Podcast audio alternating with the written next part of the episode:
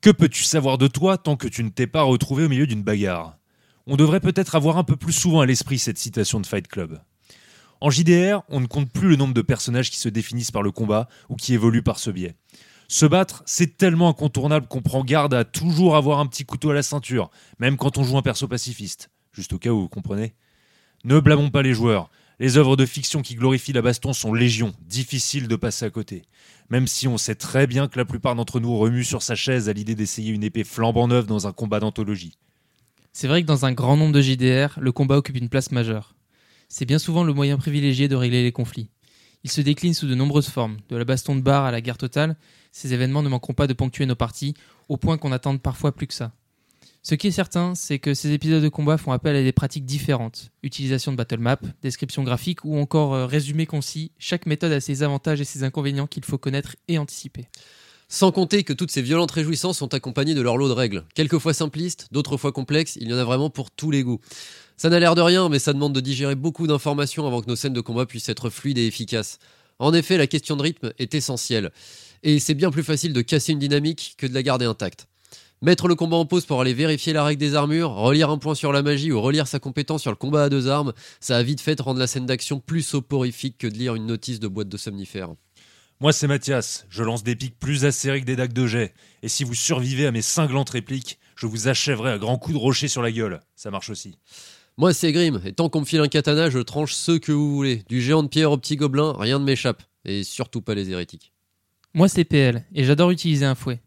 Surtout pour battre les œufs en neige euh, ou la crème en chantilly. Bah, bien sûr. Alors, vous êtes prêts pour la baston? Ne vous en faites pas. Vous êtes sur Échec Critique, le podcast qui aborde le jeu de rôle sans pression.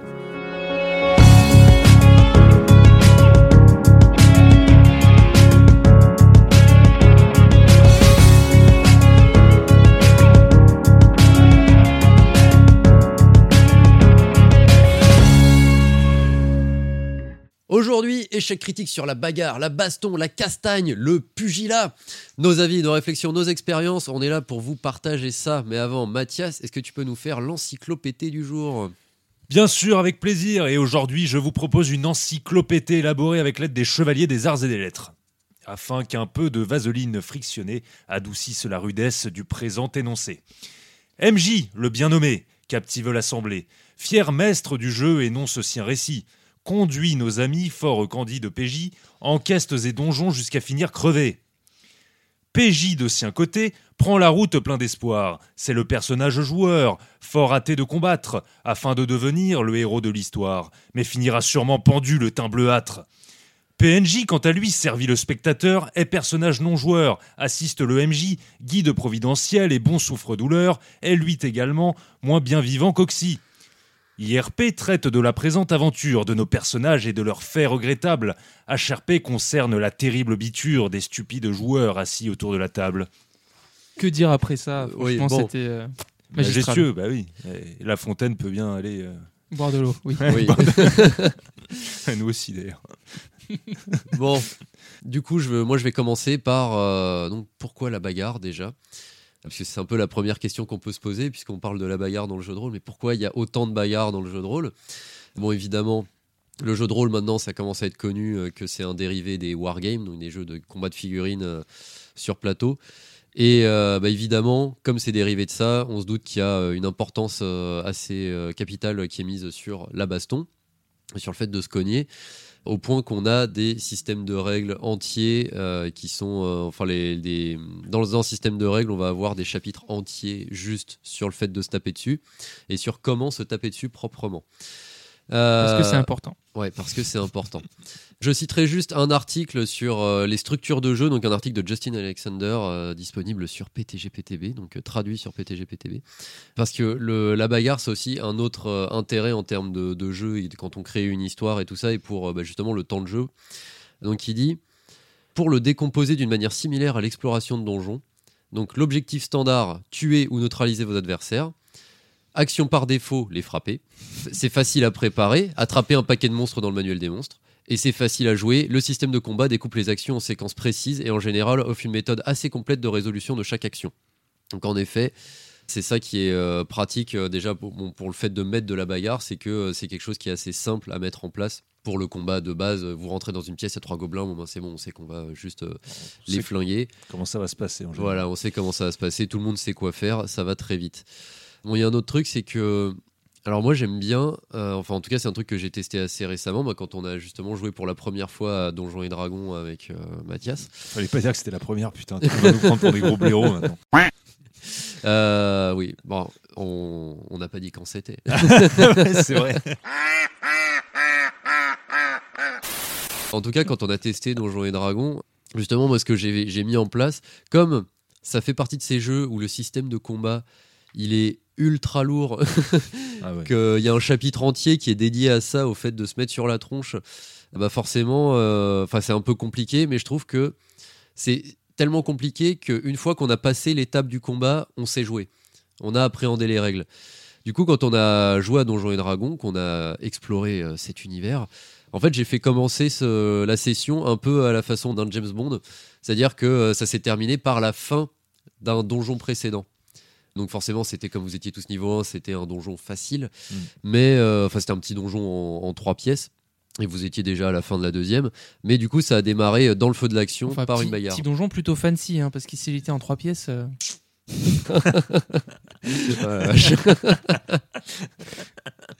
c'est ça, un petit donjon fancy. Mais du coup, ça a permis voilà, de vous lancer dans l'action et de pouvoir tester les règles de magie, de, euh, de combat, etc. Et en fait, une fois qu'on avait passé ça, bah, au moins tout le monde avait euh, les règles en tête, comment se résolvaient les jets de dés euh, et toutes ces choses-là. Je trouve que ça, a une fonction assez intéressante. Au-delà de ça, c'est vrai qu'il y a des bah, les systèmes justement, bah, c'est des, gros chapitres et euh, c'est souvent très lourd. Il y a juste à prendre la fiche de perso de Warhammer Fantasy V2, encore lui. Mais je trouve que c'est assez parlant parce que dans Donjons et Dragons, c'est la même chose et c'est pas les seuls.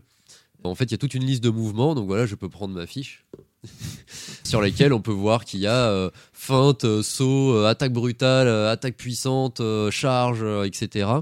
Donc c'est ouais, c'est un peu lourd. C'est-à-dire qu'on a plein de possibilités, mais à chaque fois c'est des règles un peu spécifiques. Il y a des bonus, des malus, des trucs. Bah, c'est dense, ça fait vraiment très tactique, quoi. Ça fait Ouais. beaucoup d'infos à avoir en tête et effectivement, bah, si on reprend le cas de de D&D, euh, quand t'es un petit peu novice et que tu connais pas les règles, euh, ça fait beaucoup d'infos. hein. Sachant que euh, la plupart du temps, dans les faits, on on s'attarde pas forcément sur tous les détails. euh, on arrange un petit peu le truc pour que ce soit euh, fluide et, et pour que ce soit pas une purge à chaque fois qu'on fait un combat. Ouais, c'est ça. On y va un peu comme des brutasses. C'est ça. Puis souvent, euh, c'est vrai que ça dépend de la façon de jouer, mais euh, quand on fait du combat à la battle map, euh, quand on a donc euh, une, une map avec des cases et tout ça, ce sont souvent bah, des choses qui indiquent du mouvement, c'est-à-dire qu'il y a des sauts, il y a des, euh, des esquives, euh, des désengagements, des choses comme ça. Et c'est vrai que quand on commence à jouer euh, dans le théâtre de l'esprit, mais ça Mathias tu le développeras plus tard, Ouais. on a moins tendance à utiliser toutes ces choses-là. En tout cas, nous, dans notre façon de jouer, c'est vrai qu'on qu'on va moins utiliser, bah voilà, on va pas dire je fais un saut, machin, bah oui, mais du coup ta capacité de mouvement c'est ça, alors t'es à telle distance. Ouais, euh. c'est-à-dire qu'on le fait d'une façon un peu plus instinctive, moins Ouais. réglée, plus dans le vif euh, du RP, quoi. Mais on en parlera tout à l'heure. Ouais. Alors il y a un autre truc par rapport aux règles de combat qui c'est un truc que je trouve qui diffère beaucoup d'un jeu à l'autre. Bon déjà il y a le fait que soit c'est un chapitre complet, soit on dit juste bah dans le jeu il y a un système de jet opposé quand on fait une action qui va à l'encontre quand on fait un lance un défi à quelqu'un euh, même euh, même si c'est juste pour dire euh, qui fait les meilleures tartes C'est moi. on peut faire euh, on peut faire un jet opposé pour savoir bah, qui a le meilleur résultat tout ça. Et euh, bah, ça arrive que euh, le système de combat ce soit juste bah, vous faites un jet opposé mais en force et euh, on Mm. se prend pas plus la tête que ça. c'est ça. Il n'y a pas besoin d'un chapitre entier. Mm. Et je pensais à un autre article que j'ai lu où justement l'auteur euh, disait que les jeux de rôle n'ont pas besoin d'un système de combat parce qu'il y a un peu ce défaut-là qu'on retrouve partout, c'est euh, les gens se sentent obligés de coller un système de baston euh, dans leur jeu euh, parce qu'ils ont vu ça partout et parce que euh, c'est cool alors qu'en fait bah, c'est pas indispensable surtout quand le jeu n'est pas axé autour du combat en fait et que c'est pas une composante essentielle. Et il y a une autre variante que j'ai vue dans les différents systèmes de jeu de combat, c'est le côté parade, esquive ou non. Il y, a des, il y a des systèmes où c'est fait pour que à chaque attaque, on puisse parer ou esquiver le coup. Voilà, toujours euh, Warhammer en tête, euh, mais euh, il n'y a pas que lui. Et d'autres où c'est juste bah, l'adversaire euh, lance les dés, s'il réussit son jet, il te touche, point, et tu te prends les dégâts et tu peux rien dire et ça marche dans l'autre Ouais, sens. mais ça, c'est un univers dans lequel euh, la notion d'esquive n'a jamais été créée. c'est ça. Voilà. C'est ça, ou sinon il faut des compétences spéciales pour commencer à tenter de faire des esquives, ou alors faut impérativement un bouclier, sinon on ne peut pas parer. Parce que oui, en effet, euh, tu peux pas bloquer une épée avec une autre épée, ça ne marche pas. Non, non. Très mauvaise idée. Jamais Ah oui, été non. fait. Non. Non, c'est ça. Jamais Jamais vu. vu. c'est du jamais vu. Moi, c'est le genre de système, bah, du coup, dans dans D&D, dans les Chroniques oubliées, dans euh, les jeux euh, propulsés par l'Apocalypse, euh, tout ça. C'est quelque chose que je trouve un peu, un peu frustrant quand même de se dire, bah, voilà, l'adversaire a réussi son jet, tant pis pour toi. Euh, tu te prends une patate, tu te prends une mandale. Ouais, ça va plus vite aussi. Mais ça va plus vite. Et justement, par contre, ça, ça accélère un peu le jeu et on en arrive à- au fameux combat cinématique. Ah, Alors voilà, ça c'est un truc qu'on retrouve beaucoup dans les jeux de rôle crève-cœur, euh, qui sont très cool sur le papier, mais qui dans les faits euh, sont pas géniaux. C'est les- quand on nous vend à tout bout de champ un système de combat cinématique ou dynamique. Bon, déjà on jette des dés, hein, faut se calmer un petit peu. Le, le- le next step, c'est les jeux euh, avec des combats dynamatiques. Oh là là. pourquoi la dynamique est cinématique Eh oui, bah oui. Ah oui, oui. Non, J'explique oui. la blague. hein. Oui, On va- c'est ça, merci. On, on va Merci, la cut. hein. Bref. Euh, donc on peut, on peut se poser la question, c'est quoi des combats cinématiques Euh, bah, Je ne sais pas. Euh, et je n'ai pas, cette, je n'ai pas la réponse, mais à première vue, ce serait un truc un peu plus euh, visuel, dynamique, voilà, c'est mouvant. C'est, pour moi, cinématique, c'est qui est dans le mouvement constant. Bon, c'est vrai que c'est un peu difficile parce que ça reste un échange euh, dialogué, donc euh, bon, le mouvement, euh, voilà. Ouais, c'est ça- un combat que tu pourrais vendre à Netflix, quoi, techniquement. Ouais, c'est un peu ça, mais du coup, euh, ouais, enfin dans, dans Netflix, dans ta tête, du coup. Ça suppose un peu de rajouter des règles, justement, pour Ouais. Rendre la chose. Alors, si on essaie d'imaginer, hein, parce que, euh, comme dit Grim, on n'a toujours pas compris de quoi il s'agissait, mais si on imagine quelque chose d'un peu visuel, d'un peu décrit, euh, ça peut vite ressembler à des tartines de règles, en mettant des couches sur des couches, des étapes sur des étapes, avec euh, des esquives d'esquives ou des parades de parades de parades. Ou des- Voilà, c'est ça. Enfin, ça peut vite. Alors euh, que finalement, bah, le, le système euh, où tu lances les dés, si l'adversaire n'en part pas aussi, tu lances les dés, si tu réussis ton jet de dés, tu mets une mandale. Bah, finalement, c'est peut-être ça le système le plus dynamique qui existe. Parce que ça va vite, il n'y a qu'un seul jet et euh, au moins ça peut se dérouler euh, rapidement, justement. c'est vrai. Parce que c'est ça ce qui parfois peut être lourd, mais ça, pareil, PL, tu parleras euh, du rythme dans les bastons. Mais euh, peut y avoir euh, par moment des, des enchaînements de jet de dés au point qu'on en a un peu, on a un peu la flemme et on arrête euh, de faire des descriptions. Et on arrête carrément le JDR. Ouais, c'est ça, on laisse tomber en fait. Oh, j'ai arrêté, trop de dés. J'ai D'ailleurs, plus de place dans les tiroirs. À chaque fois, j'en rachetais. D'ailleurs, Oh, putain. euh, Snow, qui était présent pour euh, l'en- l'entretien euh, trois fois forgé, m'a raconté que euh, un de ses, euh, une de ses connaissances avait euh, débuté le jeu de rôle récemment, donc il joue euh, uniquement à, à distance, et en fait, il fait que des combats. Enfin, les sessions auxquelles il participe, en fait, ils font que de la baston. Ils sont dans un donjon, ils tapent des trucs, et il n'y a pas trop de dimension roleplay et tout. Et c'est vrai que c'est un petit peu perturbant, lui, quand il a entendu ça, il a fait, mais euh, du coup, vous dialoguez entre vos persos et tout. Ah non, non, on bute des trucs. Et tu dis, ah, Ouais, en Ouais, gros, les mecs, là, ils, avaient pas, euh, ils, avaient, ils avaient pas la thune pour s'acheter un abonnement WoW. Et donc, euh, voilà. Voilà, ça donne un peu cette impression quand même. Euh, dans les autres systèmes de combat, donc il y a des combats sans jet par exemple le jeu Le Roi est mort de Meg Baker. Voilà, je vais abréger son prénom parce que je suis trop nul pour le prononcer et euh, ça me gêne. Euh, et euh, et c'est ainsi. En fait, le système de combat est assez marrant parce qu'en fait c'est bah, que du dialogue. C'est vraiment j'avance vers toi et je fais un coup d'estoc qui avance vers ta hanche. Est-ce que tu te prends le coup ou est-ce que tu l'esquives? Et donc l'adversaire va répondre. Et il y a un côté très euh, combat courtois, noble en fait dans ce, ce dialogue où finalement ça peut en bon vouloir des joueurs à se dire bon bah ouais en fait euh, j'ai décidé que par rapport à tout ce qui s'était passé avant et tout ça bah c'était euh, bah, c'est un tel qui gagne euh, et pas euh, et pas l'autre. euh. donc, faut quand même euh, ne pas faire trop preuve de mauvaise foi. Parce que ça. Voilà, c'est ça. c'est Je pense que limite. dans ce jeu, de toute façon, s'il commence à y avoir de la mauvaise foi, ça devient, ça devient compliqué. Là, on peut retourner à lancer des dés parce que c'est, je pense que ça perd un peu d'intérêt. J'imagine trop ce genre de jeu joué par des gamins de, 10 de, de 5, 5 à à 10 ans. C'est en mode Non, moi d'abord, moi, et puis moi. Tu crois pas si bien dire, ça me rappelle le RP sur des MMO comme sur Wakfu où les combats ils pouvaient se régler en descrit, mais comme personne voulait baisser son froc, ça n'en finissait plus. Et tout le monde se fout. Putain, on aurait dit des épisodes de Dragon Ball, c'était terrible. Les combats duraient des heures, personne voulait crever. euh, Ah non, j'esquive. Je suis quand même sur toi et tu peux plus bouger. Non, je m'en fous. J'ai une botte secrète, je peux me transformer Voilà. en slime. C'est ça, comme Tu rates pas. ça. terrible, terrible. Ça me fait euh, penser à un autre point, c'est que euh, par moment, bah, c'est vrai que quand on combat, on fait une action, et c'est souvent indiqué quand même dans, dans les bouquins de règles, mais euh, faut, faut jamais oublier qu'une action de combat, ça dure une fraction de seconde, et donc on peut pas faire 4000 trucs. Non. Et parfois, il y a ce côté, oui, alors je me retourne pour faire un coup de pied, et pour, je profite de ce coup de pied retourné pour jeter un œil dans la salle pour observer ce qui arrive à mes Et compagnons. choper mon coutelas dans ma, dans ma poche arrière Voilà, et le lancer au hasard, mais je sais qu'il y avait un mec derrière parce que je l'ai vu quand j'ai fait. De mon autre main, je ramasse du sable et je te l'envoie dans les yeux. Voilà, donc soit ton personnage c'est Flash et bon, pourquoi pas, soit bah non, en fait c'est pas possible, ça ne marche pas. Et puis en plus, ça alourdit un peu le combat. Même si euh, quand on est dans le théâtre de l'esprit, voilà, du coup, je sais plus ce que je voulais dire. Euh, On peut avoir tendance à vouloir décrire. Oui, on peut, avoir, on peut avoir tendance à vouloir décrire parce qu'il faut euh, qu'on donne un maximum de compréhension, mais euh, quand on est joueur, justement, il faut pas essayer de faire, euh, de faire euh, trop, de faire trop des choses pas possibles. Ouais, Non, par contre, je viens, Voilà. je viens d'imaginer le potentiel joueur qui joue Flash et qui, qui a, qui a 10 milliards de temps pour décrire son action pendant, que les autres joueurs, c'est euh, je, t'es mort. Bah, voilà. c'est vrai. C'est vrai que c'est pas très marrant en fait. Et euh, je termine aussi bah, sur- toujours pour tailler un peu sur les joueurs euh, qui, qui font les choses pas comme on aime bien. Bravo. Les Voilà. saligots. Euh, Il y a aussi les joueurs euh, bah, les, qui font des persos optimisés pour la bagarre, mais dans le mauvais sens du terme, c'est-à-dire qu'on peut avoir un personnage bagarreur, c'est ça peut être un trait de caractère. Par contre, quand le personnage il, il est pas juste bagarreur, il est la bagarre personnifiée, il sait faire que ça. Le reste du temps, ça me rappelle un certain gourou d'un épisode de Noël là qui fait que ah, ah, bah voilà, c'est un peu triste. Je Voilà. sors mon épée, je tue tout. Voilà, c'est un truc que je trouve euh, un peu lourd. Et bah, ça, ça fait que le personnage il manque toujours un peu de personnalité. Et c'est, bah, ça fait partie de ces clichés à la Aragorn qui sont vite, euh, qui peuvent vite ne plus être euh, très intéressants. Bah, qui sont souvent mal faits parce qu'ils n'existent que par ça, que par une, Ouais. une mécanique de jeu surexploitée et qui en dehors de ça sont des espèces de coquilles vides quoi. C'est une Ouais. catastrophe. Mais du coup, la bagarre, il y en a plein de types différents. Oh oui, il y en a pléthore. Et justement, aujourd'hui, je vais décrire tout ça. Alors, euh, à savoir que dans cette partie, je vais pas du tout prendre de temps pour tout ce qui touche euh, à l'utilisation de la magie, parce que c'est un facteur beaucoup trop hasardeux.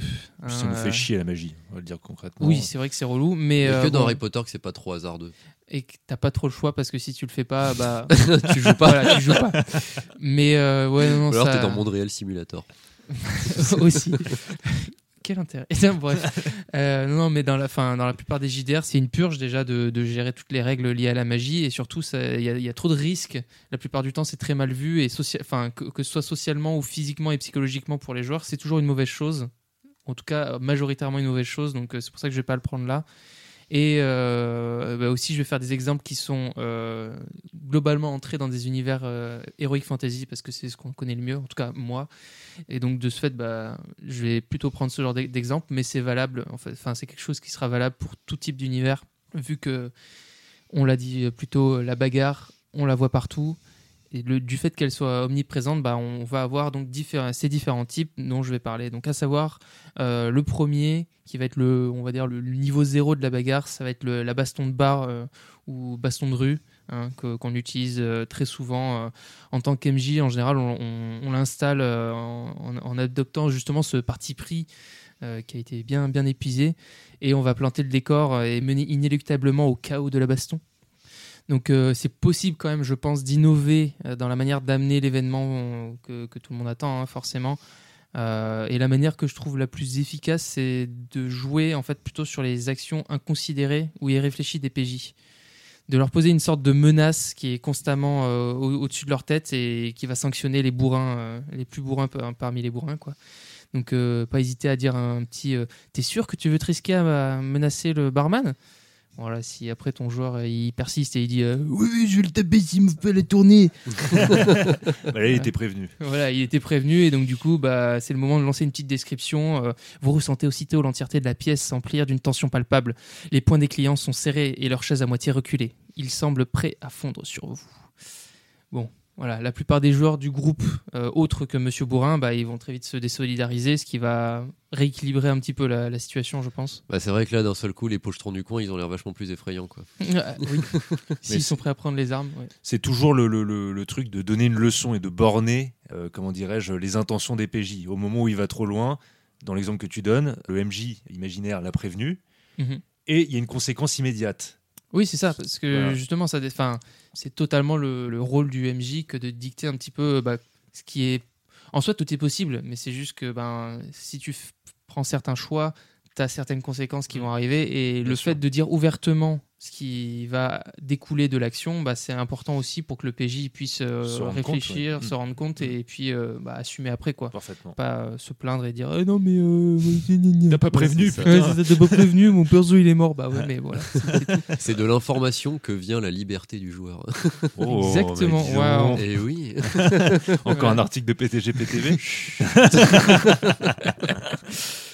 Donc euh, le travail sur les PNJ il peut être euh, relativement succinct hein, dans, le cas de Baston de Bar parce que bon c'est euh, ils sont pas là pour punir les, PJ ils sont plus là pour les divertir.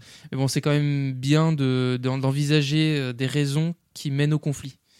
Que ce soit l'argent la colère l'incompréhension c'est cool d'envisager les, tenants et aboutissants de toutes les situations même si elles sont anodines. Qui sait peut-être que ça permettra d'alimenter un futur scénario d'une manière ou d'une autre et donc en tant que PJ, bah, on peut le résoudre en, en- en pensant à la responsabilité qu'on a vis-à-vis des autres membres du groupe. Et euh, bah, prendre en compte le fait que même si on est un barbare voilà, qui, comprend que l'appel de la bagarre, le personnage peut être suffisamment expérimenté et altruiste pour pas déclencher des bastons à tout va, surtout si les autres joueurs ne sont pas dans, dans cette optique-là. quoi. Donc euh, on l'a déjà dit euh, dans un autre épisode, mais euh, un score faible en intelligence, ça signifie pas qu'on est con comme un tronc ou qu'on est incapable de réfléchir. C'est pas interdit de considérer toutes les options en tant que joueur et bah, de choisir celle qui constituera le meilleur compromis dans la situation en question, sans trahir fondamentalement le caractère du PJ. Voilà. Et sans faire n'importe quoi en disant Eh, c'est mon perso, c'est mon RP. eh. C'est ça, se dédouaner de sa stupidité. Bref. Ouais. Bon, ça, c'était le cas des, des bastons de bar. Après, en soi, ce sont des, des règles globalement qui vont s'appliquer sur tous les types de bastons, ou en tout cas les bastons à petite échelle, et notamment aussi sur les combats armés. Là, les choix du, du MJ dans ces cas-là, ils sont assez multiples, on va dire, par rapport aux divers embranchements du scénario. Donc, euh, du simple larcin euh, au duel pour recouvrer un honneur bafoué ou euh, en passant par des événements du style embuscade ou autre, bah, c'est possible d'installer des scènes de combat armés qui vont être résolues bêtement ou qui vont bah, amener vers une mort certaine et assez spectaculaire, pourquoi pas. Mais je pense que c'est important de travailler sur le cadre et la subtilité de mise en place pour rendre la scène marquante et réfléchir à l'impact qu'on veut que les PNJ aient sur les PJ et inversement. Parce que là, on, on avance d'un pas encore dans la dans l'échelle, dans la létalité. Ouais, c'est ça. Elle- L'échelle, elle se traduit par le nombre de personnes qui sont incluses dans l'histoire, mais aussi effectivement par le- les conséquences qu'elles, euh, que, que vont avoir euh, ces situations. Et forcément, plus euh, le nombre de personnes est présentes est important, plus les risques bah, de retomber sont gros, et plus les armes sont létales, plus, les conséquences sont définitives. Ouais, c'est complètement ça. Comme je disais juste avant, un simple malfrat dans, ces cas-là peut devenir potentiellement un antagoniste important euh, suivant ce qu'on décide d'en faire. Tout comme un opposant réclamant un, duel jugé par les dieux euh, ou euh, je sais quelle connerie peut se révéler être le pire des nuls. La décision, elle revient au MJ et justement, ça dépendra clairement de la volonté qu'il a vis-à-vis de son scénario et de l'avancement global de, son histoire. Et bon, il faut pas oublier qu'il y a un petit peu les dés aussi qui, jouent dans, là-dedans. Je rajouterai aussi que le MJ, il doit pas hésiter à faire comprendre au PJ dans quelle situation il se fourre. Pareil que tout à l'heure, en fait, c'est très important d'informer le PJ et notamment bah, quand, quand les conséquences vont être euh, d'autant plus euh, dramatiques. Tu peux, on, peut dire, euh, vous êtes en nette infériorité numérique, vous sentez que c'est très probablement la mort, la fuite ou la reddition. C'est un cas qui exige une explication et qui sera résolu bah, seulement quand le PJ ou en tout cas le joueur comprendra ce qui. Oui, ce qu'il attend, est. ce qu'il risque. ouais, ouais. Voilà, Je suis d'accord. Quitte à être grossier, vaut mieux toujours prendre cette petite précaution qui mange pas de pain, de prévenir ou de, de clarifier le contexte. hein, si jamais on avait encore un, un Un courageux pour penser qu'il peut tenir un couloir tout seul contre une horde de mecs qui le chargent, Ça rappelle quelque chose. c'est pas mal de laisser entrevoir peut-être un peu plus, même grossièrement, les conséquences à venir euh, d'un entêtement ou d'un acharnement un petit peu trop euh, buté bas du front. Quoi. Ouais, c'est ça. Et ça, c'est bon. Valable pour le MJ, mais du côté du PJ, je pense que c'est important de comprendre l'intention que, Ouais. que veut donner le, le MJ à, à la situation. Être réceptif à, à l'am- l'ambiance voulue de l'événement. On veut pas fuir un potentiel gain d'XP parce qu'on est là pour ça aussi, mais ni s'acharner sur des adversaires euh, qui sont purement scénaristiques. Mais bien évaluer les répercussions d'une altercation, euh, bah, c'est un atout quant à la survie et l'évolution du personnage, mais aussi un cadeau qu'on fait au MJ euh, vis-à-vis de l'avancement du scénario. Merci de pas avoir tout niqué. Ouais, c'est ça. C'est gentil. Globalement, c'est ce qu'on pourrait dire à la fin de la session. Bon, ensuite, j'en arrive à- au fameux tournoi que qu'on a tous euh, et toutes vécu au moins une fois dans notre vie de, de joueur. Euh, le Ou de tournoi, lecteur de manga. oui, ou, ou de lecteurs de shonen, effectivement. Donc, euh, bah, là, dans ces cas-là, il y a vraiment plusieurs façons d'inciter les PJ à participer à un tournoi, euh, qu'il soit officiel ou, euh, ou clandestin. Ça peut être donc une demande officielle d'une figure importante de l'univers choisi. Bon, ça peut être justifié par, je sais pas, une bonne réputation du PJ ou du groupe de PJ. Euh, après, ça peut être aussi motivé par euh, l'appât du gain. J'en sais rien, tu vois. Le contractant, il peut euh, vouloir miser sur la victoire ou la défaite du 10 PJ ou du groupe de PJ, et puis, euh, puis voilà, c'est lancé. Je pense qu'il y a une manière assez, on va dire, facile et logique, finalement, c'est d'envisager la possibilité que la récompense en cas de victoire du tournoi, bah, ce soit l'objet d'une quête secondaire ou, ou même de la quête principale. Et donc là, à ce moment-là, bon, les, les PJ euh, comprendront, enfin les joueurs et les PJ comprendront que bon, c'est là qu'il faut être. That's the place to be. et voilà, ça évite de dire euh, bon bah en fait euh, je voulais que vous participiez à ce tournoi, alors j'ai foutu l'objet là, quelle coïncidence quoi. Ouais, c'est sûr. C'est juste rendre les choses claires en, en mettant en place un, un événement quoi.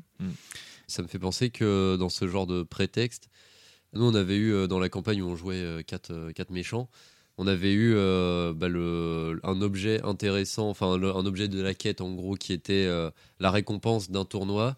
Mais c'était un tournoi qui n'était pas fait pour qu'on y participe. Ouais. Il- mais par contre, c'était fait pour qu'il y ait un événement autour duquel on gravite en fait. Bah, du et coup, c'était profite de cet événement pour. C'est euh, ça. Du coup, c'était plutôt intelligent. Mais oui, L'événement, le tournoi en question, c'était une rencontre facultative, très codifiée, théoriquement non létale, puisque c'est pas la vocation de ce type d'événement-là.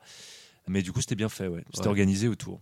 Ouais, c'est vrai que ça peut être intéressant aussi de juste d'être témoin de la chose et de se, et de se dire ok bon euh, on a un objectif par là mais euh, on va penser autrement. Ouais, ouais, c'est ça. Que euh, en, jouant le tournoi à la loyale ou en participant activement au truc, euh, Yes. essayons de contourner. Ouais, mais justement c'est c'est le, le point sur lequel j'allais arriver. Ah ouais, désolé. pour la, non, bah, c'est pas de souci, mais donc pour, pour la, la résolution de ce type d'événement, donc de tournoi en tant que PJ, bah, c'est tout l'enjeu, il va être dans la manière justement d'arriver à, nos fins vis-à-vis de cet événement-là. Euh, bon, le plus simple, le plus logique, on va dire le plus terre à terre, c'est euh, participer au tournoi, euh, se bastonner et gagner, ou perdre si on est vraiment pas, ouf, mais. je pense que les choix qui s'offrent aux PJ sont orientés, sont orientés, mais jamais limités dans ces cas-là, parce que tout réside dans la façon euh, dont on va le faire, donc dont on va arriver au, but fixé. La négociation, elle fait partie intégrante de, de ces phases de jeu. hein. Ce serait dommage de se résoudre simplement à taper, comme je l'ai dit. Là, il y a plein de possibilités autres que la négociation. Enfin, on peut ruser, on peut parler de- aussi de la préparation du, du tournoi. Finalement, c'est aussi une phase importante. Euh, les fameuses 5-6 heures à faire du shopping, euh, voilà, tout ça, c'est. euh, Ça joue. Non, puis c'est vrai que quand on veut juste aller taper, ça veut dire qu'on mise en grande partie sur notre chance au dé aussi. Ouais, Aussi. c'est ça, ouais. Mm, mm. Et enfin, même l'équipement, même ou- s'il y a les caractéristiques du personnage et tout ça, mais il faut avoir sacrément confiance en soi quand même, euh, généralement. Pour considérer que c'est la, la voie, en tout cas la- l'unique voie et- ou la Mhm. voie la plus souhaitable. Après, ça dépend des jeux, hein, encore Bah une non, fois, c'est hein. qu'on a tout mis Oui, en ça force. dépend des jeux et des, ça dépend des jeux et des personnages, euh, mais euh, Ouais, c'est ouais. vrai que Bon, voilà. Soyez créatifs. C'est quand tu as plus de, plus de 70 en, en force, endurance et agilité. Bon, là, c'est bon, tu te dis, euh, je crois que c'est mon créneau. Quoi. Mais je suis bon qu'à ça, putain, j'y peux fait. rien. je suis un bourrin. Qu'est-ce que vous voulez que j'y fasse? Bon, eh bien, je finirai, euh, on va dire, sur euh, tout ce qui est euh, combat à la première personne, mais avec une échelle un peu supérieure. Ça va être le, la, la guerre totale. Ce que j'ai nommé Total War, parce que je suis en, anglo, anglophile, lol. Donc, Ah, c'est pas par rapport à la série de jeux Si, si, si. Alors, ce, donc le, le- ce cas de figure-là, il est très intéressant de mon point de vue parce que c'est le plus exigeant, je pense, en termes de préparation, aussi bien pour les MJ que les PJ. L'importance du lore, elle est vraiment fondamentale pour mettre en place une guerre crédible. Parce que les enjeux, ils sont multiples et c'est important de justifier chaque situation et de l'adapter à l'objectif souhaité. Objectif qui doit, d'ailleurs, je pense, euh, transcender le simple, la simple implication des, PJ. Par exemple, une guerre économique, elle peut être tournée autour de l'obtention d'une ressource rare. Donc, on va dire une ressource précieuse rare, ça peut être un minerai, par exemple. Mm. Euh, bah, peut-être euh, se dire qu'il n'est exploitable qu'à un endroit spécifique d'un continent, une zone euh, frontalière disputée par deux forces militaires écrasantes. Les rôles que peuvent endosser les PJ seront liés à l'obtention directe ou indirecte de la dite ressource. Diriger un groupe de travailleurs de façon clandestine pour récupérer l'objet de, convoitise. Ça peut être, je sais pas moi, protéger un convoi d'éventuelles attaques ennemies ou saboter la chaîne d'exploitation adverse, effectuer une mission d'assassinat sur un dirigeant de la faction opposée. Il y a vraiment plein de, plein de possibilités. Et, euh, et dans ce cas-là, bah, l'abondance d'informations dont on parlait avant, elle est vraiment cruciale pour apporter de la cohérence à tout ça. Je le répète, pour moi, ce cas de figure, il nécessite des enjeux bien plus grands que le simple fait de gagner ou non. Mm. Euh, ça doit impliquer des changements dans la géopolitique de l'univers dans lequel ils évoluent, les, les personnages. enfin, Bah, c'est ça, on est sur quelque chose à grande échelle, donc forcément ça impacte euh, plus que juste les personnages et euh, ça impacte tout l'environnement. Donc ouais, C'est ça. demande, le scénario, enfin Mm. globalement, se dire que on a une ligne directrice dans le scénario de base, bah peut-être en fonction de comment s'est résolu l'événement que- qu'on a essayé de mettre en place avec les, les PJ, euh, peut-être que cette résolution-là, elle va changer le scénario euh, fondamentalement parce que en fait, ça partait du principe que euh, je sais pas, le, ces deux royaumes-là étaient en paix et finalement, c'est plus le cas. Mm, mm. Donc euh, voilà, c'est une façon d'envisager les, les choses. Avant de, avant de passer sur la dernière partie, je dirais, je, je ferai juste un, un petit passage sur ce qu'on appelle communément le combat d'infirme ou la bagarre infinie. Donc euh, bah, c'est ce fameux combat euh, qu'on fait contre un clodo euh, qui pue et qu'on n'arrive pas à toucher parce que on ne sait pas pourquoi, on a de la chance, on n'a pas de chance, il a de la chance, on n'en a pas, enfin bref. Tout ça cumulé, en tout cas, c'est l'ennemi même du, du rôliste, je pense. Ah ben, D'autant que ça ne tombe jamais contre le boss de fin ou le grand méchant, hein, c'est toujours contre le clodo. hein. Ah oui, Tu- le tu boss peux- de fin, généralement, il se passe des trucs assez énervés et tout, ça fait des, des combats euh, épiques. Ouais. Et t'as Ouais. l'impression que les dés sont avec toi, généralement. Voilà, enfin, c'est- fini. le- le- l'événement. Voilà, en 4 rounds c'est fini, on n'en parle plus. euh, C'était un beau combat, mais Voilà, puis après, bah, tu croises trois pégus dans la rue qui commencent à, à t'embrouiller. euh, Ah et, bah là, et puis là, tomber, tu hein. dis, bon, bah, on va se mettre sur la gueule. Et puis là, bah, ah bah, t'en as pour 3 Et heures. tu bégayes, tu trébuches et voilà. voilà. Ah, j'ai raté mon attaque. Il a raté. Ah. Ah, j'ai réussi. Il part. Ah. Il réussit. Je pars. Ah. Bon. c'est long. Je décide de ne pas parer car j'en ai marre. Bon, on, se- on se barre, on va manger un kebab. Allez. Allez. Ouais, non, dans, dans ces cas-là, c'est vrai que la RNG, elle est vraiment, euh, enfin, elle est très très quoi. C'est euh, les, les dés, c'est pratique pour jouer, mais quand ça- la chance elle est pas au rendez-vous, justement, c'est putain de long. Donc c'est là qu'il faut réagir. voilà, exactement. En tant que MJ, c'est bien d'alterner les phases, enfin de bien sentir les moments où il faut alterner les phases de G et les, les phases euh, de RP pour alléger la situation, parce que sinon on n'y est pas rendu. Voilà, quitte à faire fuir les ennemis, euh, à les Trouver- fatiguer. euh. Faire arriver la garde, trouver plein de prétextes qui font que la rencontre prenne fin. Exactement. Ou alors euh, se rendre compte qu'en fait c'était des potes et que euh, il faut qu'on aille boire un coup ensemble parce que tout va bien. Ce qui est important aussi là-dedans, c'est de, de gérer le rythme et la fréquence d'apparition des adversaires. Pour des raisons d'équilibre, euh, suivant le type de gameplay qu'on propose, euh, moins d'adversaires, c'est forcément plus d'intrigue et ou de RP. Donc euh, voilà, on- en fonction de- du type de jeu qu'on veut faire, gérer ce- cette fréquence-là et aussi le rythme qui est important euh, parce qu'il faut éviter que l'émulsion elle se dissipe par une mauvaise gestion du rythme. S'il y a trop peu de rebondissements, on s'ennuie. S'il y a trop d'action, on se noie. Mm. Voilà, faut savoir euh, gérer ça. Enfin, j'arrive sur ma dernière partie et après j'arrête de vous casser les couilles et Ah, autres parties du corps. Donc euh, j'arrive sur les combats tactiques, donc les combats à distance où en tant que joueur on n'est pas un PJ euh, dans le feu de l'action ou en tout cas euh, à la première personne, mais plus quelqu'un qui va gérer la situation à distance, qui va être un grand stratège. Et je commencerai cette partie par une petite citation de l'art de la guerre de Sun Tzu, qui est Qui connaît l'autre et se connaît lui-même peut livrer sans bataille sans jamais être en péril. Qui ne connaît pas l'autre mais se connaît lui-même, pour chaque victoire connaîtra une défaite. Qui ne connaît ni l'autre ni lui-même perdra inéluctablement toutes les batailles. Donc, ça, en gros, pour le résumer, c'est plus on a d'infos, mieux on est loti. Je le disais déjà avant, et c'est d'autant plus important euh, quand on a une dimension stratégique comme celle-ci. Donc je vais faire court. Euh, là, l'idée, c'est que toutes les qualités qu'on peut demander au, P- au MJ et au PJ dans une phase de jeu plutôt classique, parce que là, ce dont je parle, c'est pas quelque chose qui est très très courant. Ça arrive quand même petit à petit. Et il y, a- des jeux qui s'y prêtent beaucoup, notamment euh, Dune. Euh, mais en tout cas, dans ces cas-là, ce qui compte, c'est c'est plus d'avoir un, un point de vue extérieur, peut-être clairement euh, d'être sur de la stratégie. Euh, si on devait comparer euh, en termes de stats, on serait plus sur de l'intel que sur de la, sur de la force ou autre. Et du coup, voilà, il y a des jeux qui, sont- qui s'y prêtent plus, euh, notamment, bah, je sais pas, des, ou des styles de jeu même, par exemple des, des jeux d'infiltration, euh, le fait d'obtenir des informations, d'être furtif ou tout ça, euh, commander des opérations, voilà, ça peut Mm. être quelque chose qui demande justement ce genre de, de, de- de skills. Et notamment euh, les jeux sportifs, euh, par exemple le Blood Bowl, pour reprendre euh, le sacro-saint euh, Ouais. Warhammer. Et là, on est plus dans des, dans des problématiques presque de jeu dans le jeu. C'est-à-dire qu'il faut commander des, comme tu dis, commander des opérations, organiser euh, certaines actions qui dépendent pas nécessairement de nous. Les décisions en dépendent, mais pas forcément la résolution. C'est ça. Euh, et donc, euh, mais ça peut être super intéressant d'ailleurs d'incorporer ce type de mécanique pour des événements très très précis dans des jeux qui ne sont pas nécessairement tournés autour de ça. Oui, carrément. Bah, De toute façon, ça, c'est c'est un constat général Ouais. qui est que dans n'importe quel jeu, c'est bien de varier les mécaniques et de sortir de, de- de- du jeu de base. Sauf si vraiment on est un, un aficionado absolu de, Mhm. euh, d'une façon de jouer et qu'on ne veut pas en sortir. Mais globalement, je trouve que c'est toujours bien pour renouveler l'expérience de jeu de- de- d'apporter euh, ces petites nouveautés.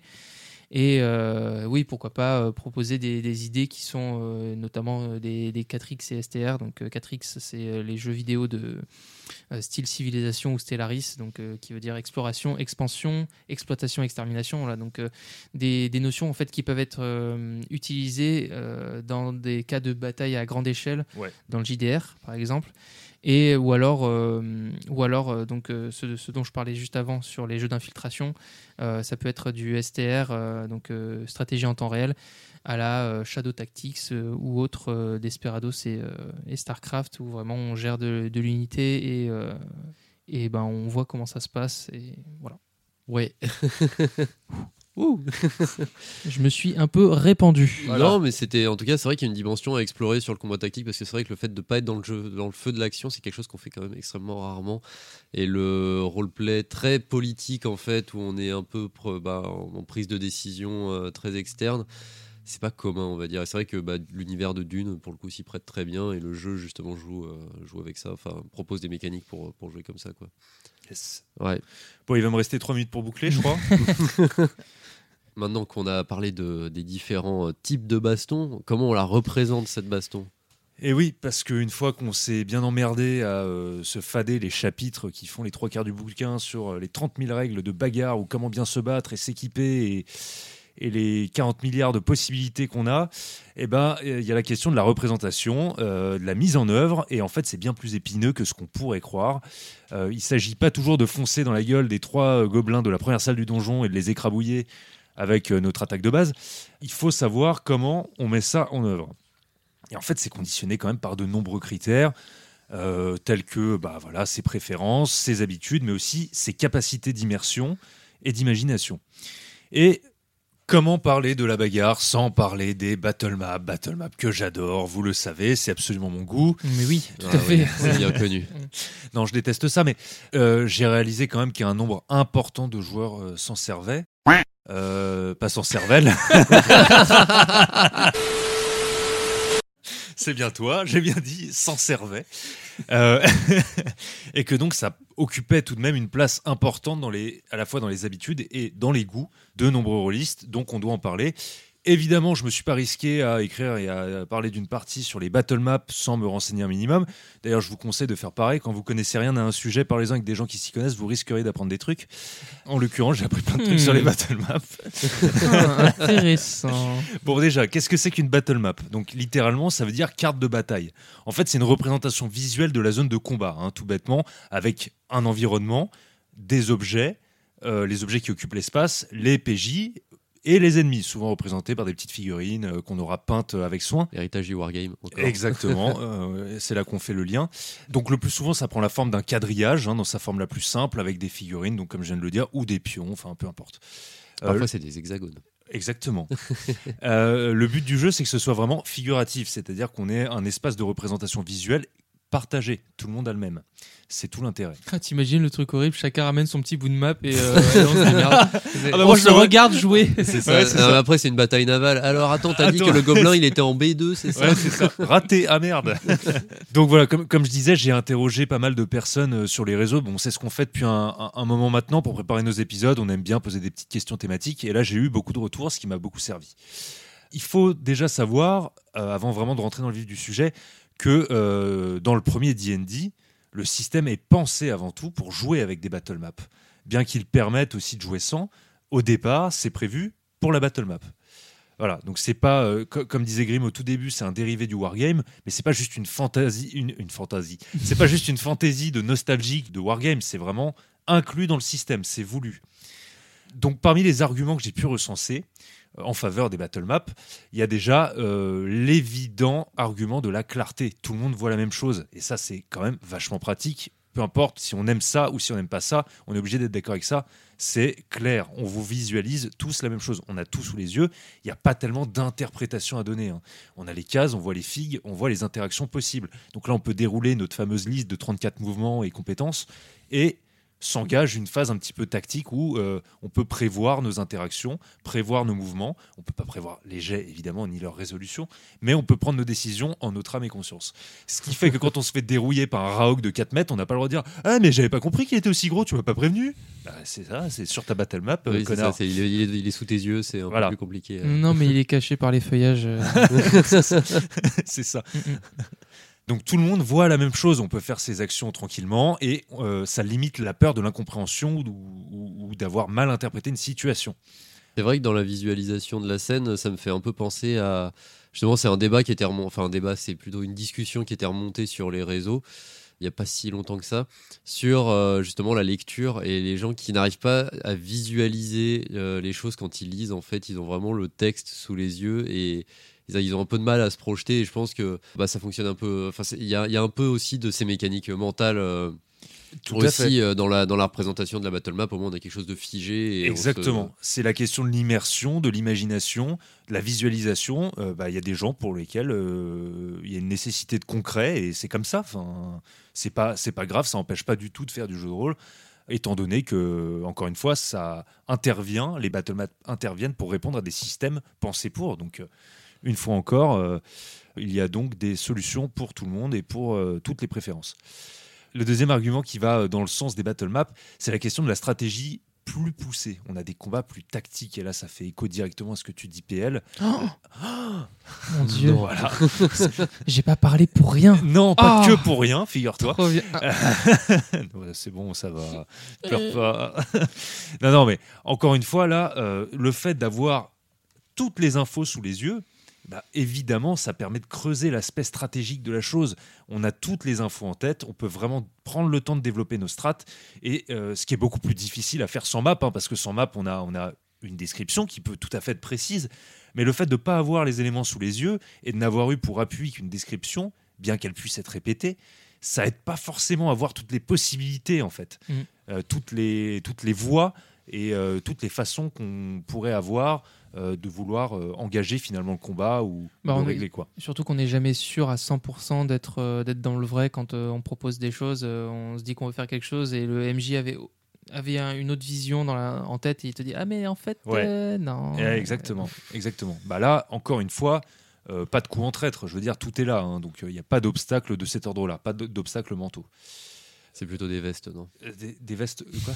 Des obstacles mentaux C'est plutôt des. plutôt il m'a fallu longtemps pour, euh, pour l'avoir. Exactement.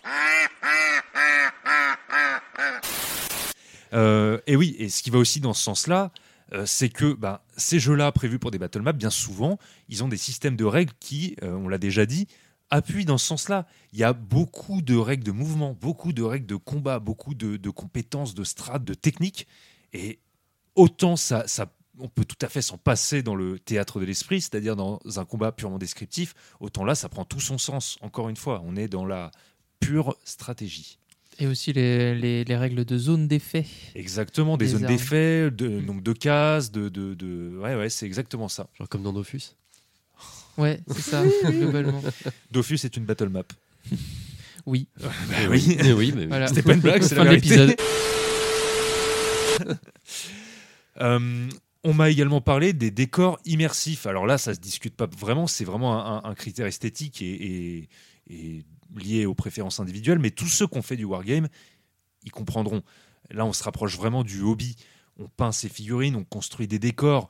Euh, c'est une activité qui est hyper prenante et hyper gratifiante parce que tout le temps qu'on peut mettre à s'investir dans cette préparation-là, eh ben, il rend justice dès lors qu'on va s'en servir, puisqu'on peut présenter ses œuvres les plus somptueuses et nos talents de peintre à nos joueurs en les plongeant dans des décors euh, vraiment sympas, immersifs, euh, qui représentent bien l'environnement. Alors ça, ça marche quand le talent est vraiment présent. Et si on n'a pas de talent, on peut acheter des décors tout faits, ce qui Oui. fonctionne aussi. Voilà. Et d'ailleurs, à notre partenariat avec... Non, non, mais par contre, je mets quand même un, un petit highlight sur, par exemple, euh, l'antre du décor sur Etsy. Si vous voulez aller voir, ils font plein de choses magnifiques, plein de tableaux euh, euh, vraiment somptueux. Ça donne vraiment envie, on s'y croirait. Ah, puis il y a un autre intérêt que ça, une fois qu'on a qu'on les a utilisés, même si on peut les réutiliser plusieurs fois avec d'autres groupes de joueurs ou des choses comme ça, ça fait quand même de la jolie déco. Et oui, Ça Pour- peut fon- ça pour, fonctionne. pour ta maison, tu veux dire? Bah oui, en soi, ça- dans un salon, tu vois, ça rend bien aussi ah oui, d'avoir oui, un- dans un salon euh, de 600 mètres carrés.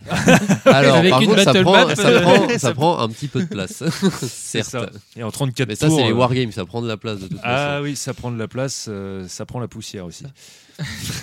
Non, mais c'est bien quand la battle map elle est suffisamment grande pour que le, le temps que tu fasses déplacer tes, tes unités, en fait, tu mets le même temps toi à, à ta vitesse. Alors, c'est un peu le problème, c'est-à-dire qu'il faut faire attention aux, aux déformations professionnelles. Alors, crois Il y a le risque de mettre 35 tours pour aller de l'entrée aux chiottes. Toutes les chances de se faire dessus. Alors, je crois qu'il y a un stade où on appelle ça du grandeur nature. Ah oui, Mais voilà. c'est plus le même type Ah. de jeu. Mais tout ça se C'est- touche. Voilà. On parle également du fait que les battle maps et ces- tous ces décors qu'on peut y mettre, ces figurines, eh ben, c'est vrai, c'est une alternative à la description. C'est ressorti encore une fois plusieurs fois dans les commentaires et c'est pas bête du tout.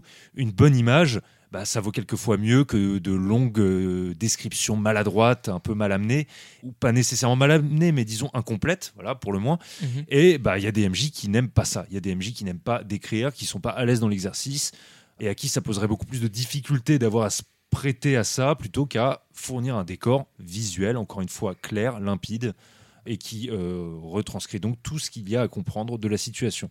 En fonction de l'implication qu'on y met, effectivement, ça peut prendre plus ou moins de temps, mais encore une fois, on peut se contenter de la version simpliste du quadrillage, euh, voilà, qui, qui, qui prédécoupe les salles de pions ou de jetons. Enfin, Mm. rien n'empêche de le faire euh, également comme ça.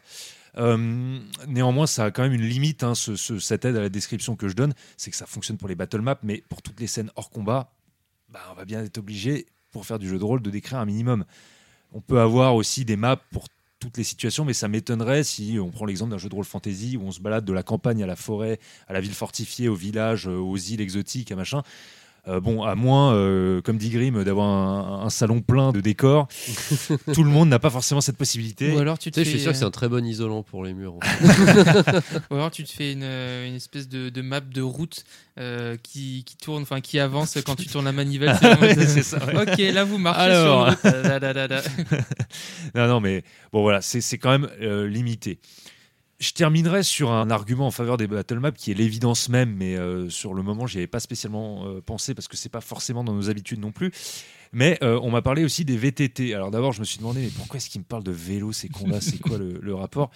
Et puis, bah, pour les ignares comme moi, sachez que VTT veut dire Virtual Tabletop, donc table virtuelle. Et tous ceux qui ont déjà joué à distance, notamment pendant le, confinement, hein, le hobby s'est développé un peu comme ça, via Discord ou quoi, euh, tout le monde le sait, euh, là, la tension, elle dérive. Et c'est terrible. Ça n'a rien à voir avec le fait d'être euh, physiquement présent tous autour d'une table ou, quoi. Là, la tentation de faire une partie de Magic Arena à côté, elle est grande. Elle est grande. La tentation est grande, je dois dire. Ouais, chacun le sien. Toi c'est Magic Arena. euh, là je crois qu'on a un petit Axiom Verge. euh. Ah euh, non, ça dépend. Bah, moi, je lançais des émulateurs NES parce qu'au moins, ça affichait pas la notif euh, est en train de jouer à, tu sais, sur Discord. Ah, le traître le, le bon bail. Non, non, mais c'est vrai qu'on dérive vite entre euh, les petits temps de latence, les problèmes de micro, de cam, de réseau, tout ce que vous voulez, et même le support qui fait que c'est euh, quelque part euh, beaucoup moins euh, immédiat, beaucoup moins, euh, euh, je vais dire charnel, mais alors, on en est peut-être ah oui, peut-être pas là non plus. chacun Mais, sa euh, version du ouais, JDR. voilà. Non, non, mais un peu comme nous, quand on fait nos répètes euh, ou quand on discute euh, podcast à distance, bah, c'est jamais la même chose que de le faire en vrai. hein. Bon, bah là, c'est un peu pareil.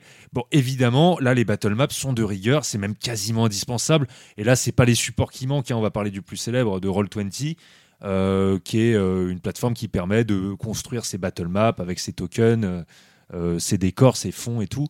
Tout ça pour dire que les supports visuels à distance, honnêtement, je pense que c'est nécessaire. Il y a juste un truc qu'on n'a pas ajouté sur euh, les battle maps, euh, au-delà de toute l'utilité et de l'intérêt que ça peut avoir. Il y a un défaut, et je crois que le premier qu'il a soulevé euh, dans les réponses qu'on a vues, c'était euh, euh, D'ailleurs, voilà, coucou, parce qu'on sait que. Salut Erwick. Salut Airwick. On sait que tu nous écoutes. On sait que tu nous écoutes. Voilà, euh, donc, qui est euh, auteur des jeux Étoile JDR et Super Six, et euh, qui a la chaîne, une chaîne, euh, euh, le jeu de rôle pour les nuls. Donc oui, euh, Airwick avait soulevé un point quand même que les gens euh, ne, ne disent pas souvent, mais euh, euh, bah, ça demande du temps Mais oui. de préparation. Et euh, c'est vrai que ça fait, ça fait partie des trucs. Enfin, je sais que moi, je suis un gros flemmard. Et par défaut, je vais, je vais éviter les battle maps parce que je sais que ça va me, prendre du, ça va me demander un, un investissement en temps euh, supplémentaire. Bah, c'est- évident, hein. c'est c'est du temps de préparation en plus, forcément. Et franchement, euh, pour avoir vu tes coloriages, euh, non. Ah, en plus. ah oui, en plus, je suis très mauvais en coloriage. Donc, euh, raison de plus pour que je ne fasse pas de battle map. Mais, cher Grim, ne pas faire de battle map ne te dispense pas de travailler pour fournir à tes joueurs des descriptions exemplaires. Parce que là est toute la difficulté du MJ qui se risquerait dans le théâtre de l'esprit, c'est qu'il n'a pas intérêt à déconner, le rigolo. Il n'y a pas de support visuel, donc là il faut assurer. On n'a pas le choix. Il faut être clair, autrement le combat ça va être un foutoir complet. Euh, PL, tu avançais tout à l'heure qu'effectivement on n'est jamais tout à fait sûr de euh, des actions qu'on entreprend en tant que PJ dans euh, le combat descriptif. D'abord, je vais commencer euh, par définir le théâtre de l'esprit. Pardon, je fais une parenthèse parce que c'est quand même important. Le théâtre de l'esprit, on parle donc de représentation mentale. Chacun se fait euh, son idée du combat à travers une description fournie par le MJ. Le MJ décrit une situation, les joueurs se la représentent. Tout se fait dans le descriptif. Mais comme disait PL, dans ce cadre, bah, par essence imprécis, on n'a pas le choix, c'est que descriptif. Euh, effectivement, on peut douter un petit peu de nos actions. On n'est jamais tout à fait sûr à 100% que ce qu'on entreprend va être tout à fait euh, euh, ou légitime parce que euh, la situation s'y prête tout à fait. Exact, comme par exemple, eh bien, euh, je fais un bond de euh, 3 mètres sur la droite pour frapper le gobelin. Ah bah oui, mais sur 3 mètres... euh, Il y a un mur. Voilà, exactement. Ah bah j'avais pas compris qu'il y avait un mur et là on rentre dans des négos, etc. etc., etc. Pour faire un bond de 3 mètres d'un seul coup, faut déjà avoir des, des bonnes jambes. Ou être flash. Et si tu Euh, portes une armure, t'es encore plus dans la. Euh, Bah, après, moi, je me dis, euh, les négos, ça peut être aussi un jeu dans le jeu, mais bon. Ouais, ouais, ouais, mais je, je- je vais y venir. C'est un nouveau jeu dans le jeu, exactement. Euh, non, non, mais tout ça pour dire que dans, quand on fait ça, il, il faut être un minimum clair, c'est-à-dire qu'il faut quand même avoir un petit peu préparé, à minima, ces rencontres, celles qui sont en tout cas anticipées, pour pouvoir fournir à ses joueurs une liste d'explications qui leur permettent de prendre leurs décisions et de faire leurs mouvements euh, comme il convient. L'avantage, euh, parmi les avantages, c'est qu'on a généralement des actions plus dynamiques. hein. Le combat, il va se jouer rapidement. On n'a pas de case, on n'est pas là penché au-dessus de notre battle map à discuter du prochain move. On est dans le feu de l'action. On nous a fourni une description. Et ben là, c'est à nous, il faut y aller. quoi. Il n'y a plus le choix. Euh, le gobelin nous charge ou le, le- la besti- ou le rat ogre nous charge. Celui qui était euh, caché sous les fourrés. C'est ça, celui-là même. On n'a pas cette euh, extraction visuelle qui nous permet euh, finalement de nous poser sur cet autre support et de considérer la scène avec un regard euh, du dessus, hein, un peu à la troisième personne, un peu euh, à la manière des jeux vidéo dont, PL parlait tout à l'heure. Euh, là, on est vraiment concerné au premier degré, c'est-à-dire que on voit les opposants nous charger. Si le rythme est bien géré, on peut réussir à se rapprocher de la nervosité, de la vivacité. Je n'irai pas jusqu'à dire d'un combat réel, mais en tout cas, on s'approche dans le timing, on s'approche de ce qu'il s'agit de faire. On colle au réel le plus possible. Ça demande encore une fois d'être rapide, euh, d'essayer de varier son vocabulaire hein, euh, pour pas être trop monotone. À base de t'esquives, tu fais un pas de côté, tu, la lame te frôle, tu te glisses sous le cou, tu te baisses au dernier moment, etc. Il y a plein de, de- de subterfuges possibles. Plutôt que tu esquives, tu pars, tu esquives, tu pars. Soyez un peu créatif. Ah, c'est ça, c'est jette les dés, jette les dés, jette les dés, Voilà. jette les dés. Exactement. À mon sens, hein, ça favorise l'immersion. Je trouve que l'immersion du théâtre de l'esprit, elle est plus intense que celle de la battle map. C'est un avis personnel. Euh, mais c'est aussi par là même le défaut par rapport à la battle map. C'est que là, encore une fois, il faut un MJ efficace dans ses descriptions et des joueurs qui se sentent suffisamment concernés, qui sont suffisamment attentifs, qui ont une capacité d'immersion suffisamment intense pour produire quelque chose Ouais, de... C'est justement ce que j'allais dire, c'est que l'immersion, elle est, elle est liée aussi euh, au taux Ah oui. d'implication Ah des, oui, des oui, joueurs, bien Bon, sûr. du MJ forcément, mais plus l'implication est grande et plus le- plus l'immersion est possible. Enfin, c'est valable comme n'importe quel euh, support, un, un bouquin, plus tu te mets dans l'histoire, plus tu le lis avec, euh, avec intensité et plus tu es Exactement. Voilà. Bah, c'est exactement ça. C'est vrai que dans les problèmes d'immersion, euh, enfin d'attention surtout, on avait eu un, un joueur qui s'est retrouvé à avancer tranquillement vers une chauve-souris géante qui était en train de nous charger parce qu'il n'avait pas compris qu'il y avait une chauve-souris géante qui était en train de nous charger. Voilà. Alors, et en l'occurrence, c'était pas la faute du MJ parce que c'était moi. non mais je, je te crois. non, j'avais été suffisamment clair dans ma Ah, description. bah tu oui, me corriges oui. si, si je dis Ah n'importe bah quoi. non, mais- parce que moi j'étais en train de fuir. hein. Ah, comme tout le monde autour de la table, sauf lui qui, qui écoutait pas en fait, qui avait décroché, ce qui peut arriver, c'est pas grave, mais en l'occurrence, là, euh, ça, ça, ça a pété tout le délire. Donc le MJ doit créer les conditions idéales, il doit créer une représentation en décrivant les adversaires et leurs actions. C'est plus long que de montrer une figurine, évidemment, et c'est là où il faut faire attention aux longueurs. Il faut donner des infos précises, ajouter un peu de style si on veut pour rendre la scène un petit peu flamboyante, mais pas en faire des tartines, ça sert à rien. Donner une idée du nombre d'ennemis, de, de l'environnement, est-ce qu'il y a de la fumée, est-ce que la visibilité est réduite, est-ce qu'il y a des conditions euh, climatiques, météorologiques et environnementales particulières, quelles armes portent les ennemis, ce genre de détails qui ont leur importance. Est-ce que la, la, la- comment dire, la gravitation est à 1.0 G Et- ou euh, et- à 1.2 Ça change beaucoup. Eh ben, ça change Oui, tout le combat. Ça change change tout. énormément. En fait, tout ce qui a un, un impact dans les décisions des joueurs et dans la, la- la continuité du combat, c'est important. Il faut euh, porter cette- ces informations à la connaissance des joueurs. Surtout le niveau de gravité. Oui, parce que c'est très grave. Ouais. Ouais, Euh, bon, et puis voilà, il y a aussi plein de joueurs qui adorent et qui se plaisent euh, à imaginer la scène et la situation, et se la représenter à leur façon, et pas d'avoir une représentation qui est complètement imposée avec des figues de gobelins hyper mal peintes, avec des yeux qui font de merde aux autres. Euh, bon, voilà. Ouais, bon, c'est comme ça que tu te retrouves avec des mecs qui, qui font câlin à une chauve-souris géante. Quoi. Ah bah, typiquement. Euh, parce que la figurine était mal peinte. c'est ça. Oui. Le vrai risque, Je vais la réconforter.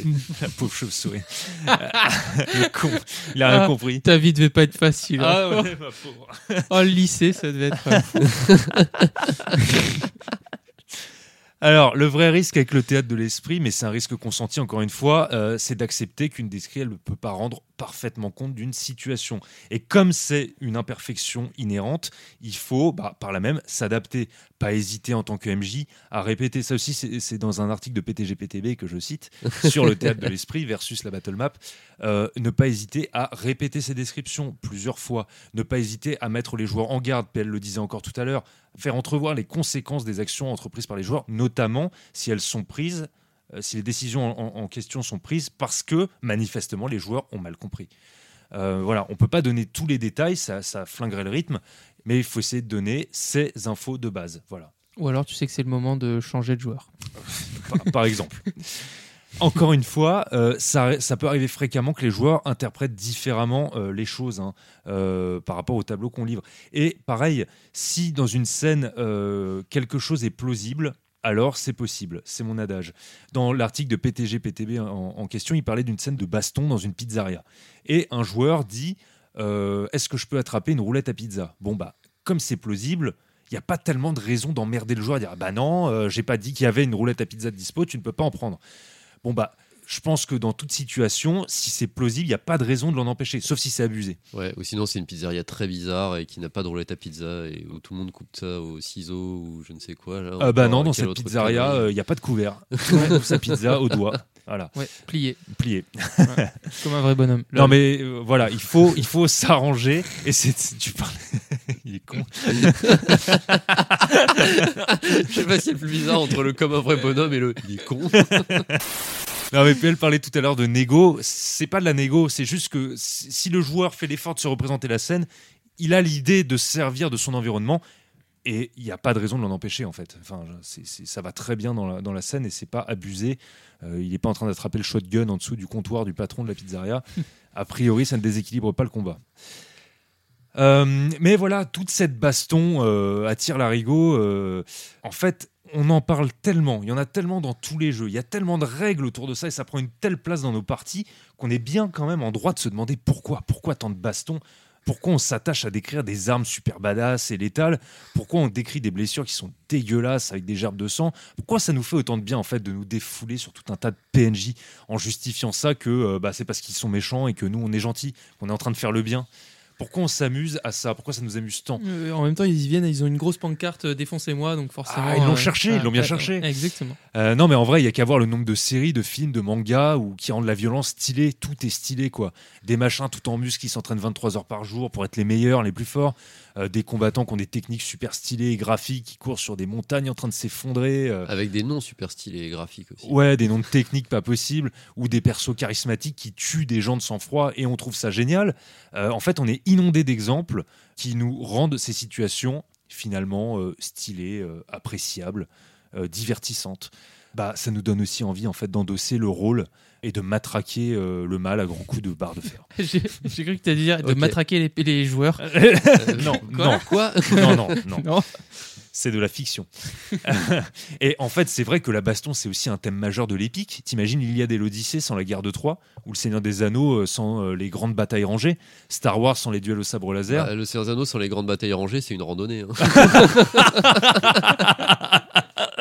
J'aurais pas dit mieux. Elle est très bien. Ah ouais. Bravo. Non, mais ça serait d'un chiant, t'as tout dit, ça serait une randonnée. Mais on pourrait vraiment se le demander, est-ce que toute cette violence en JDR, est-ce que c'est vraiment indispensable? Eh bien, on, on se posera la question de manière plus développée euh, Très bientôt. fois, parce que cet épisode est déjà très long. Eh oui Il va falloir couper, hein. Euh, pour conclure, donc euh, quatre points à retenir sur la bagarre. J'aime bien prendre des, des voix euh, aujourd'hui. Euh, bon, déjà, on peut revenir rapidement sur les battle maps. Donc ça a des avantages comme des défauts, chacun est libre de s'en servir ou non. Mais par contre, ce qu'il faut retenir, et c'est très important, c'est que pour le jeu à distance, pour le fameux VTT, même pour les moins sportifs d'entre nous, euh, c'est indispensable car ça permet de se focaliser sur un élément parce qu'un PC, hein, comme on l'a dit, voilà, il y a euh, des jeux, des émulateurs, des Netflix, tout ce que tu veux en fait. Du coup, ça, ouais, c'est plein de distractions. Deuxième point. Peu importe le combat, il faut quand même toujours garder un sens du rythme. C'est parce qu'il y a toujours une petite musique de fond, il faut y penser. Voilà, Suivre ça. le rythme de la musique. Suivre de le fond. rythme de la musique de fond. Donc, on peut donner toutes les descriptions de l'univers. Au bout d'un moment, ça peut devenir répétitif. Euh, on va finir par euh, jeter des dés en boucle et, et désespérer de la non-avancée de la situation. Donc, il faut apporter un peu de, de renouveau dans tout ça. Ensuite, il y a certains types de jeux qui sont prévus pour l'optimisation euh, de la bagarre et aller dans ce sens. Voilà, bon, les, dungeon crawlers, c'est vrai que c'est quand même pas mal fait pour, même s'il y a aussi tout le côté exploration de donjons. Du coup, dans ce cas-là, ouais, faut valoriser la, la tactique, c'est intéressant, mais pour ça, il faut aussi réussir à apporter de la variété dans les fameux mobs. Euh, et pour ça, bah, je renvoie vers euh, tout ce que disait Pierre-Luc dans l'épisode sur les méchants. Et enfin, le perso qui pense qu'à la bagarre, euh, c'est quand même parfois un peu réducteur. Ça peut fonctionner dans un dungeon crawler ou de la fantasy parodique, euh, jusqu'à une certaine limite, mais au-delà, ça peut devenir carrément chiant et assez lourd. Bon, vous avez vu l'heure? Je crois que c'est l'heure des petits tips. Les tips. Vous avez ouvert la boîte de Pandore, le coffre au trésor, enfin un contenant quelconque, et vous venez de tomber sur nos conseils, plus ou moins aléatoires, plus ou moins énervés, mais toujours réalisés professionnellement en lien avec le sujet du jour, n'est-ce pas? Toujours. Carrément. Alors, on commence avec euh, notre culinaire type. Moi, j'ai arrêté d'appeler ça un random type. hein.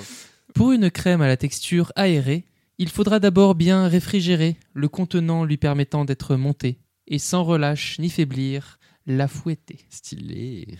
Le mec me vole toutes mes bonnes idées, mais à chaque fois. Ouais, on verra, on au prochain épisode qui vole les idées de qui. Ah, bah alors là, la grande confrontation, ne ratez pas le prochain épisode, on se fout sur la gueule salement. Waouh, ça fait peur. Surtout qu'on verra rien. à l'audio, c'est pas génial. hein. C'est moi Euh. qui fais l'ingé son, je vais gagner. Merde. Ah ouais. Euh, bon, j'arrive avec mon pro type. Alors, le sage dit que la violence ne résout pas tout. Mais si tu lui brises la nuque d'un coup sec, il ne dit plus rien du tout. Oui, effectivement, c'est simple, net, efficace. C'était Voilà. vraiment euh, l'épisode des citations lumineuses. hein. C'est vrai. bon, alors la phrase marrante, c'est vrai que la, bon, la violence et la bagarre, c'est sympa 5 minutes, mais ce n'est pas une solution universelle. Et euh, ce sera à développer euh, eh bien, euh, dans un futur épisode. Mais euh, voilà, souvenez-vous qu'il y a d'autres moyens de- d'affronter l'adversité que de taper. C'est vrai. Et enfin, l'angry type. Ouais. Dans la même veine, ça sert à rien de se jeter dans la mêlée comme un gros débile pour espérer empocher le plus d'XP possible. C'est complètement crétin et ça met en danger la survie de l'équipe. D'abord on pense, ensuite on frappe. Sauf parfois. Parfois, on frappe et on ne pense pas. Exactement. Eh ben, c'est nickel, on est bon? C'est bon. Yes. Alors tout d'abord, on remercie Caramulo pour le logo, Salomé d'Acosta pour les chibis et les bannières et PL pour le générique. Surtout, merci à vous d'avoir pris le temps de nous écouter. Si ça vous a plu, retrouvez-nous sur Deezer, Spotify, Apple Podcasts, Twitter, Facebook et YouTube. Et n'hésitez pas à liker, noter et le plus important, partager et commenter. Ça nous apportera un vrai soutien et on sera ravis d'échanger avec vous. Sur ce, on vous laisse et on vous dit à dans 15 jours pour toujours plus de RP avec échec critique. Salut. Salut. Ciao